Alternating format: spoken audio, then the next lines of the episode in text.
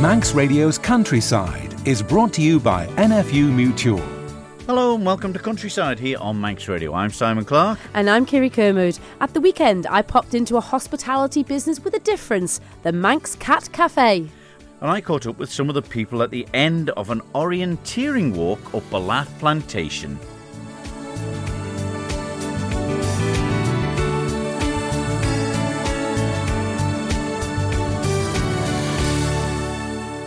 Quite a bit, uh, Kirree, to get through. The snow's just about abated. There's a little bit twinges on the hills, but uh, I'm sure that uh, all the hill farmers, the sheep farmers, um, you know, will uh, be a, a little bit happy now that it hasn't lasted so long. And it doesn't sound like there was too much damage this time. No, we were so lucky this time, Simon. It was a worry when it did come thick and fast. But no, like you say, there's a few little bits along the hedgerows up on the mountain still. But yeah, all is well. It's nice and mild now. And finally, a little bit of dry weather at the weekend has helped many farmers turn back out some of the sheep and lambs that they'd brought in for that fortnight. Yeah, and the, the other thing uh, that was mentioned to me as well is sometimes it's not just the, uh, the losses of the livestock, sometimes in these treacherous weather conditions, but it can be far more expensive at times times when parts of fencing that's been flattened and put down, isn't it? Absolutely. Mm. Now the repairs for fencing, the, the cost of fence posts, fence wire, it is really, really expensive. And also the labour as well. You know, many farms have only a minimal amount of people working on them now. So finding the time to go and repair a lot of the damage that's caused by Mother Nature uh, can take a long time. But like you say, Simon, having the stock inside, it's expensive. The input costs now, the feed and bedding is, is expensive. So to have that come in the middle of lambing time must have been a bit of a worry to some. But we're through the other side now. Yes, posts. They're stobs over here, aren't they? anyway, you've been uh, to have a chat uh, with a bit of a new venture for the island, is it? Absolutely. The Manx Cat Cafe opened a couple of years ago now uh, with Zoe Grundy at the helm with her family working alongside her. And I popped along on Saturday to see how it all began. Well, here we are back at the Manx Cat Cafe with Zoe. Now, Zoe, a couple of years ago, I came when you were just opening, and it just looks super as it did that day. Thank you very much. That's brilliant. Yeah, we've been open. Uh, we opened at the end of May, so it'll be two years at the end of May this year. Um, yeah, so um, yeah, it's going okay so far obviously it's been a bit difficult. The winter tends to be quieter than the summer. So in the summer we have lots of visitors from the UK. So we've got a, a, an atlas on the board there. So all, all the little stars we put oh, on in the oh, different countries brilliant. where people have, have, have travelled from. My word, and that is very global, you know, as yeah. far as the Philippines, Japan, oh my word, Peru, North America, Canada. That's amazing, Zoe. So, so yeah, we've, we have lots of visitors during the summer, but the, the winter tends to be quiet. Uh, we tend to close over Christmas and New Year, um, obviously because Christmas coming up, and but it's it, I think it's a bit difficult as well. I mean, not just for us, but I think for a lot of businesses with the obviously economy, you know, cost of living going up. Yeah. You know, I think it's it's quite difficult, but we're we're, we're plodding along. So yeah, we're no. even, so to speak. so yeah, we're so, so okay so far. Well, that is it. And like the reason behind opening the cafe originally, we've got beautiful Manx cats pottering about in here, uh, Zoe, and it is a really calm and nature and calm and atmosphere. And is the idea behind why you opened still the same ethos? Yes, absolutely. Yeah, we always said that we wanted somewhere where people can go and just chill out, you know, even get out of the office for an hour, yeah. get away from the humdrum of life and just come and sit and relax. And obviously, pets are renowned for helping you relax. Um, so yeah, we don't have loud music. Um, we just have a nice, quiet environment with the cats. People just come and sit, and we've we've had quite a few customers actually have a have a cat nap so oh, to speak, um, while they've been in here. Um, and we have had people say that, that um, obviously they've appreciated the, the fact that it's somewhere they can just get away from, from life for a wee while and just chill out. And like you say, you know, that chill out away from the humdrum of life, the award you or the accreditation you've just been awarded at the minute health and wellness now that is something we're seeing right across the island at the minute you know, people are struggling with mental health and coming to animal therapy like this must definitely help. Absolutely, yeah. Um, I mean, I, th I think obviously uh, mental mental health is, is uh, I think in the last couple of years since COVID particularly, um, people are a lot more aware of it. Um, so, it, I mean, that was one of our, our aims anyway. Um, but, but yeah, it's definitely, we, we do have people that come to us that have anxiety, um, autism, um, ADHD, uh, things like that. So they do come here because they know they can just chill out and, and basically play with the cat for half an hour. And like you say, just just come somewhere that it's nice and, and quiet and they can just, just get away from everything. Absolutely. And now we've got a lovely cat just just running under our table here, Zoe, a, a long-haired Manx cat. Now, talking of Manx cats, they are quite rare. I think, yeah, numbers have declined. I think a lot of Manx cats that you find on the island are from farms, um, small holdings, livery yards, uh, things like that. I mean, we do, we do have a lot of visitors that come over and, and they've said to us that they've, they've not seen a Manx cat, and that's obviously another of the reasons we set up here. Um, I think some visitors who maybe have never been before think that they're going to come over and the streets are just going to be full and then you know, can just walk anywhere and there'll be a Manx cat. So I think from that point of view, I, th I think the numbers have dropped a lot from, from say, you know, 30, 40 years ago. Yeah, yeah. Um, And I did read an article, I think it was actually through your group that you have on social media, uh, Zoe, the, the Manx Cat Cafe page, uh, where they said at Knockaloe, at the farm, they, about 60 years ago, they did try and breed the Manx cat to preserve it. Yeah, absolutely. Yeah, and obviously there used to be the um, up in Nobles Park there.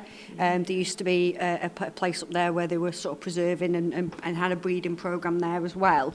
Uh, and obviously that closed down. So I don't think there's any that I'm aware of anyway. Don't think there's any sort of official breeding program. Uh, as such, apart from like myself and, and you know people that are breeding them, um, pet breeders maybe, and like you say, I, th- I think the farming population um, is keeping the breed alive essentially because a, a lot of the farmers have them um, for vermin control because Yeah, they're, they're very good hunters.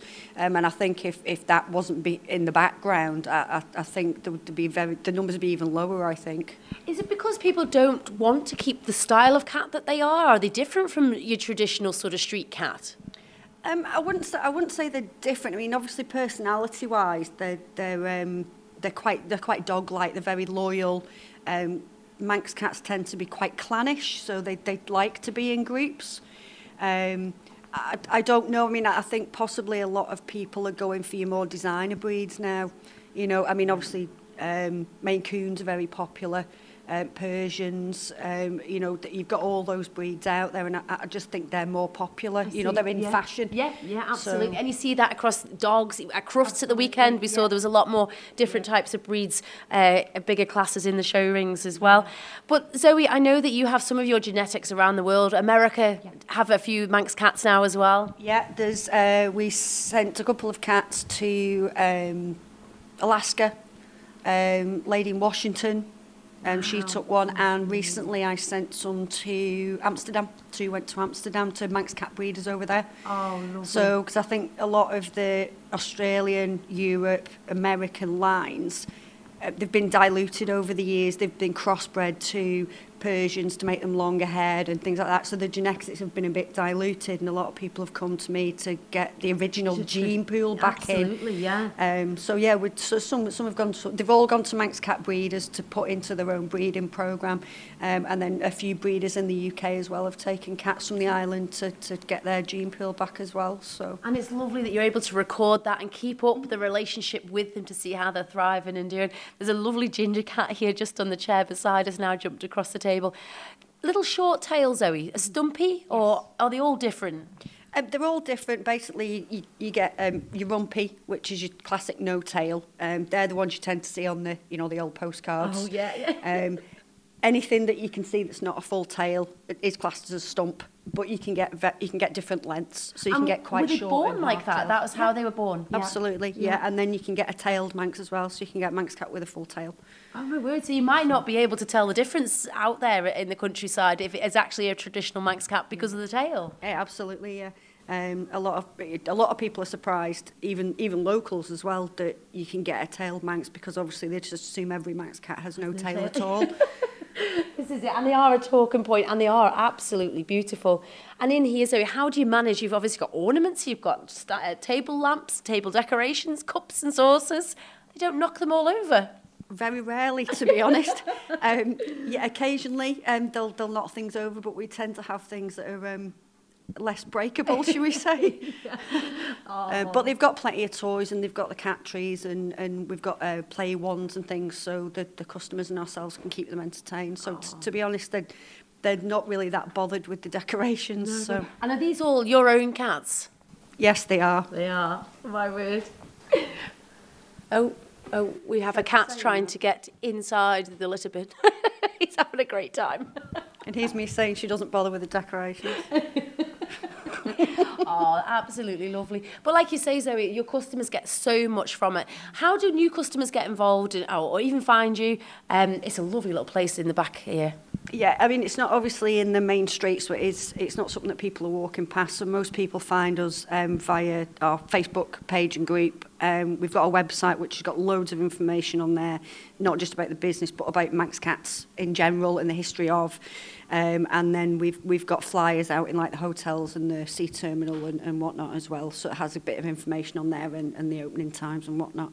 And like you say, your, your information that you do have on your group, Zoe, at the minute, uh, plants in the garden here, I didn't realise how many plants could be quite poisonous to cats and just the, the general looking after of cats.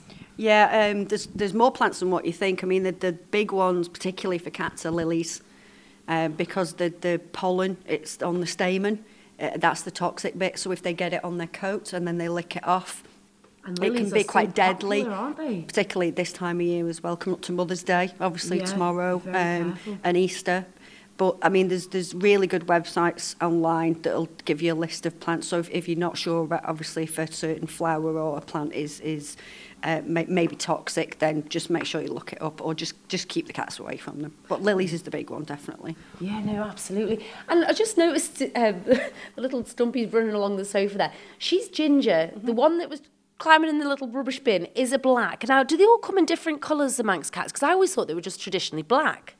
No, we can get um, any colour, basically. So we've got blacks, reds, greys, we've got a tortoise shell, uh, we've got a black and white. Um, the only colour that you tend not to get is the, the colour points. So, you know, the like the Oriental Siamese Yeah, colours. Um, you don't tend to get them in Manx. You can get them if you outbreed them to a, a, an Oriental, um, but it's the only colour that's not recognised officially in the breed. I see. So what, you know, back many years ago, clearly these cats are a few years old now. What got you interested in the Manx cat? Because you're obviously not from the Isle of Man. No, no, I'm from Lancashire originally, but I've I've been here for over 30 years. Um, and Nice. I, being an animal lover anyway, um, I just fell in love with Manx cats when I when I came here. Um, and then obviously as, as years went on and um, we were a bit more established, we started doing the. I got my own first Manx cat, and then we started obviously doing our own breeding program. Um, but yeah, absolutely loved them. Just love the temperament. and I just love the way they look. They are. They're absolutely stunning. They really are. And if anybody wants to keep a Manx cat, Zoe, you know, could you recommend or, or get in touch with your link people up to try and maybe purchase a cat or, or, or get in, involved with a group of raising them? Um, yeah, I mean, there's. I think probably the best place to start, um, if if you if you want one locally, would be just to go on like low uh, social groups, uh, Manx.net, you know, places like that. Obviously, they've got um, people advertising. There'd be pet breeders, Yeah, um, yeah. but officially, there's uh, an organisation called the GCCF, which is like the cat version of the Kennel Club. Oh, lovely. Yeah. So that's who I'm registered with. So they make sure all my cats are health screened, blood tested, registered officially. Um, and they have a list of breeders, not just Manxes, but all breeds. They have a list of breeders that are on there as well. So that's obviously somewhere else you could go to, to have a look. And that would be a really good starting point because the knowledge that these breeders have, you know, decades of, of looking after and nurturing and raising um, cats, that's where you want the information from, I suppose, really. Yeah, yeah, definitely. De- if, if you're going to have a look, then definitely go to a reputable breeder. Um, there's so much information online now, and obviously, in this day and age of being scammed. You know, I've, I have heard of people that have been scammed out of deposits for, for animals and then it's fallen through. And, oh. you know, so it, it, just make sure you do your research. Regardless yeah. of what breed you go for, make sure you do all your research first. And looking behind us, Zoe, we, we've got a lovely little uh, cafeteria area, fresh cakes, lots of coffee. Now that's uh, always a favourite. Oh, absolutely, yes. Nothing better than coffee and cake and cats.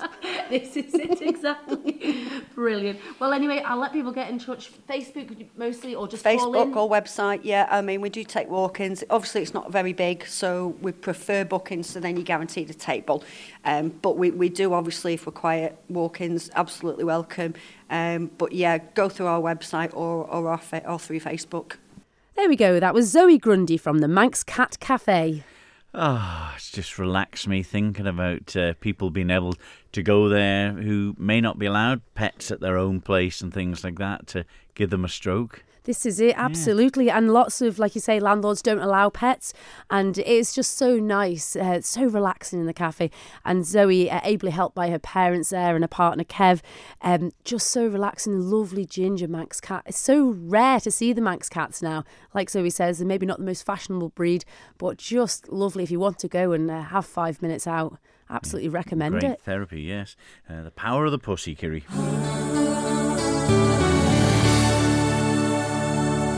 You're listening to Countryside here on Manx Radio with Kirree Kermode and myself, Simon Clark. Well, have you ever been on orienteering, Kirree? I haven't, but I hear Duke of Edinburgh students and many young people do really enjoy the adventures out into the countryside. Yeah, of course, there's various uh, scales of it from uh, climbing quite big mountains and big long weekend walks where you've got to uh, use compasses and maps to find your way around from A to B. But the Isle of Man Orienteering Club, uh, they hold several events round the Isle of Man, and one of them last weekend was up Ballaugh Plantation. It was new to some of the people who go on the orienteering events, and I caught up with them at the end, as well as William Higgins, the Isle of Man Development Officer for the Orienteering Club. Well, a couple of people have been on the uh, orienteering trip up Ballaugh Glen. Uh, how was it today?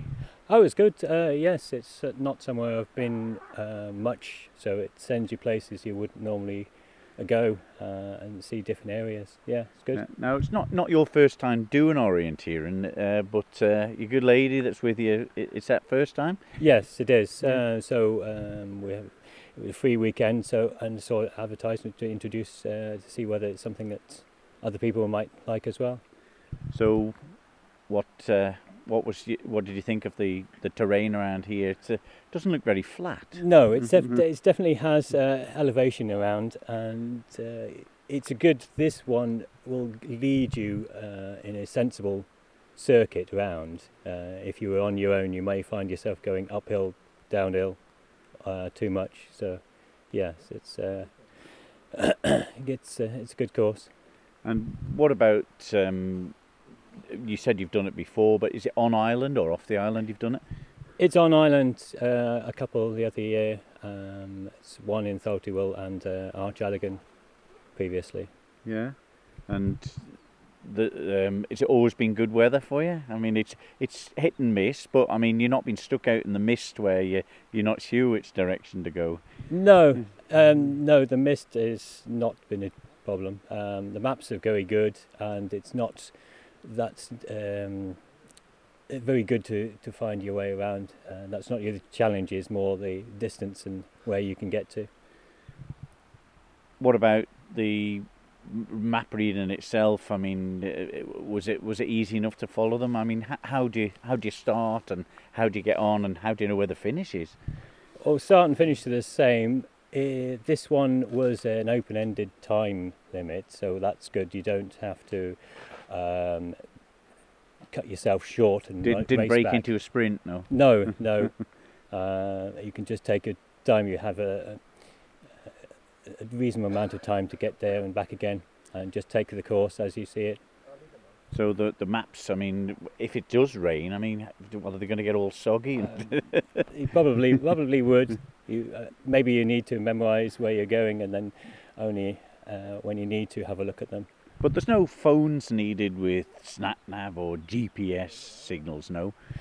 No, it's entirely back to paper and uh, your own skills in reading them to work out where you are. Uh, it's a, maybe a skill being lost. And how many checkpoints was there on today's one? This one, um, I think we had um, about 25 or 30. Really? Yes, Yeah. yes. Didn't miss any. Nope, no. Uh, no, it's uh, got round them all in time. Well, No. So I'm talking to, Harry Pitts. And you've just caught you at the end here. So sorry for getting you only a little bit breathless. Uh, how have you found it today? Oh yeah, pretty good. Some lovely like views on the way around, and just nice to get out and see a part of the island you've never seen before. Right. So you've never been up Ballaugh Glen here then? No, No. first time. Yeah. Have, have you been on the orienteering trails before though? Yeah, I've done a few of them last year. And how does this one compare? Nice and flat. Absolutely not. No. But what about the the the? mm, Um, oh, you seem to be doing it on your own today. Is it a little bit tricky, or is it not too bad when you when you find your checkpoint and then you're heading off to the to the right one, hopefully?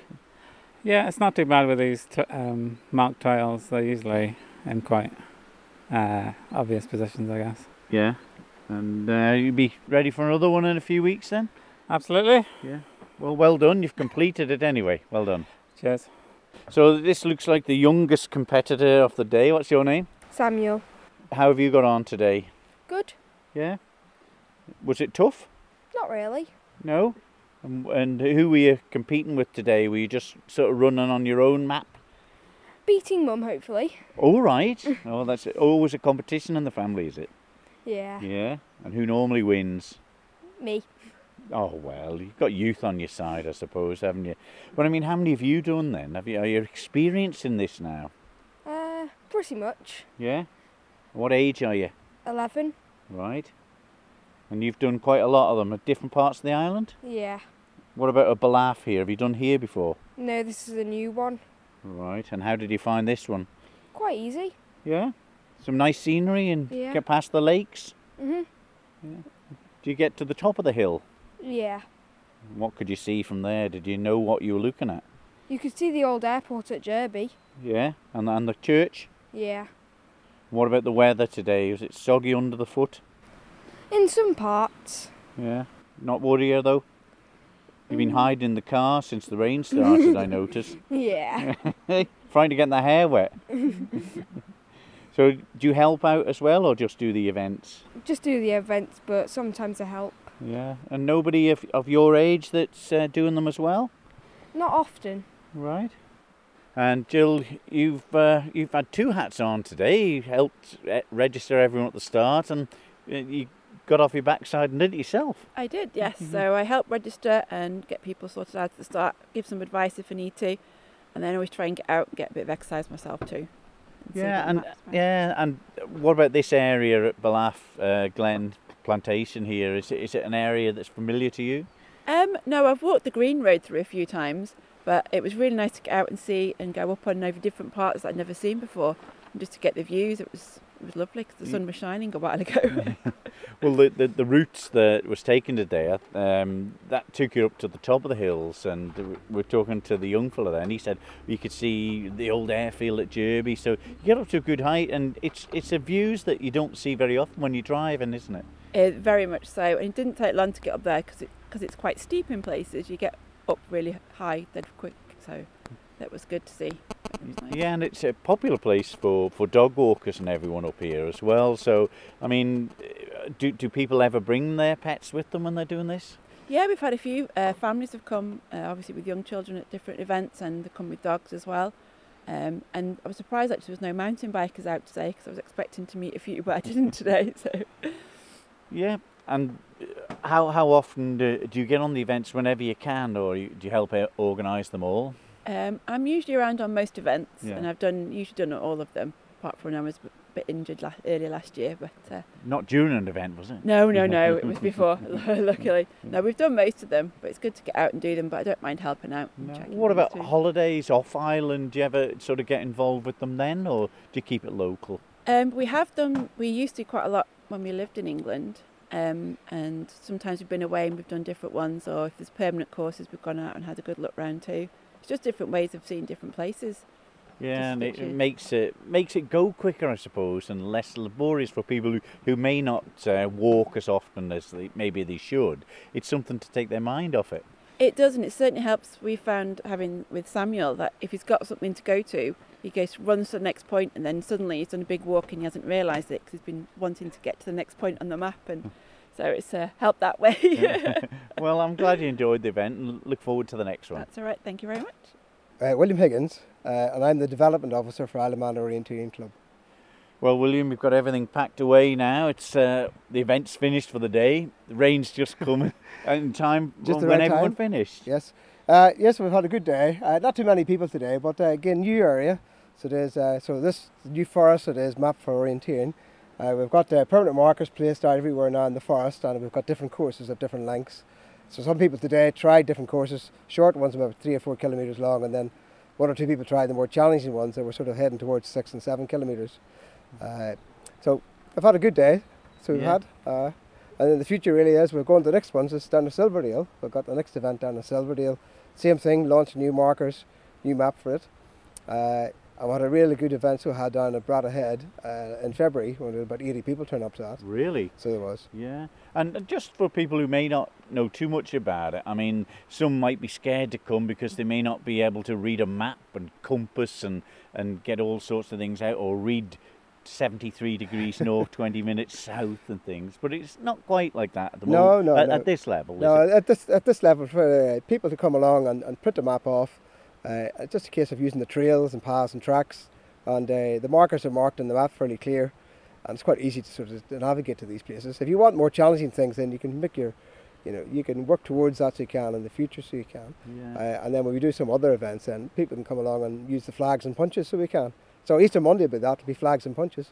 So the um, the ones uh, with, with the when when you've got your map, I mean, is it showing you um, which trail to take, or is there only one? Well, well, that's that's uh, the permanent marker courses have got a, a trail where you could sort of follow like one, two, three, four, five, six, seven, uh, and again that allows you to sort of uh, options sometimes to go from one path or another way to it. It's a bit like the question is how do you get to somewhere in an island, and they say, well, if you go that road, you can take that long, or if you go that way, it'll take you that long.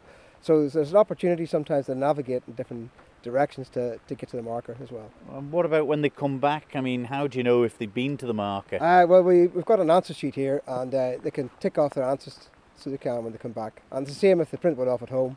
The answer sheets will be available for people to do that as well. Right, more information then, William, on it? Uh, well, if you look on the Isle of Man Orienteering website, uh, we've got all the dates for the next events, and then eventually we'll put all the permanent marker courses on that as well. Facebook page has got information as well for different events at different times. Well, we spoke to some of the people who have done it today, and they've come back really enjoying it and, and saying that it's it's nice. We don't realise we've walked four or five kilometres there because we've got something to do on the way. Yeah, we find that's that's that's certainly a quite an interesting thing for families, uh, where they like to uh, get the children out, uh, and, and again that allows them to sort of go for a walk, and there's a purpose to the walk. And we find that uh, has always been enjoyable for families when they come along to events. Yeah, and just uh, mention the next one again. Uh, so the next one we've got at Silverdale on the 1st of April, uh, and that'll be launching a new uh, permanent marker course. And then Easter Monday we've got the flag event at Archallagan Plantation. Well, we'll look forward to it. It's good to speak to you again. And you, thank you. And time to get out of the rain. Well, there we are. William Higgins, the development officer for the Isle of Man Orienteering Club, and uh, in amongst that, some of the people taking part in the event as well and enjoying their relaxing Saturday afternoon. And uh, I think I was the only one that got wet standing out in the rain when they'd all finished. but it's very good, you know. It's it's simple enough, and it's great that they're developing around different parts of the island now. Um, you know, putting up the the signs and the you know the and having maps for each area so people can join in. And it's a great way, as we were talking about, um, to, to have a walk and it takes the, the mind off it. You're walking without realising because you're thinking of other things. That is so lovely. The Isle of Man can cater for that. At the weekends, it's such a safe place to go. And, and like you say, you can't really get lost over here, but just taking your mind away from the humdrum of busy life, isn't it? And uh, our beautiful countryside is just stunning, and especially secret areas where you've never been before. Yes, and it's quite nice. Uh, this programme's sort of all dedicated to uh, quite nice, relaxing um uh, things to do on the island, isn't it? You know. I think we do have a raft of stuff on the island. It is a great place to live and to bring young people up. And what a great excuse to get out exploring with your family, your grannies, your grandchildren, whatever takes your fancy. There's walks for everybody, isn't it? And every ability. Yeah, uh, well, there, oh, I've got GPS on the phone. Get it put away. it's the only answer to do with it. You've got a map and get on with it. Uh, just a thing to mention um, the Braid of Stedford, Kirree. Uh, obviously, just a half hour programme that's on at the Braaid Hall. Well, anyone who knows who have been to it will know that I'm telling a little porky there. But uh, it had to be postponed because of the weather a few weeks ago.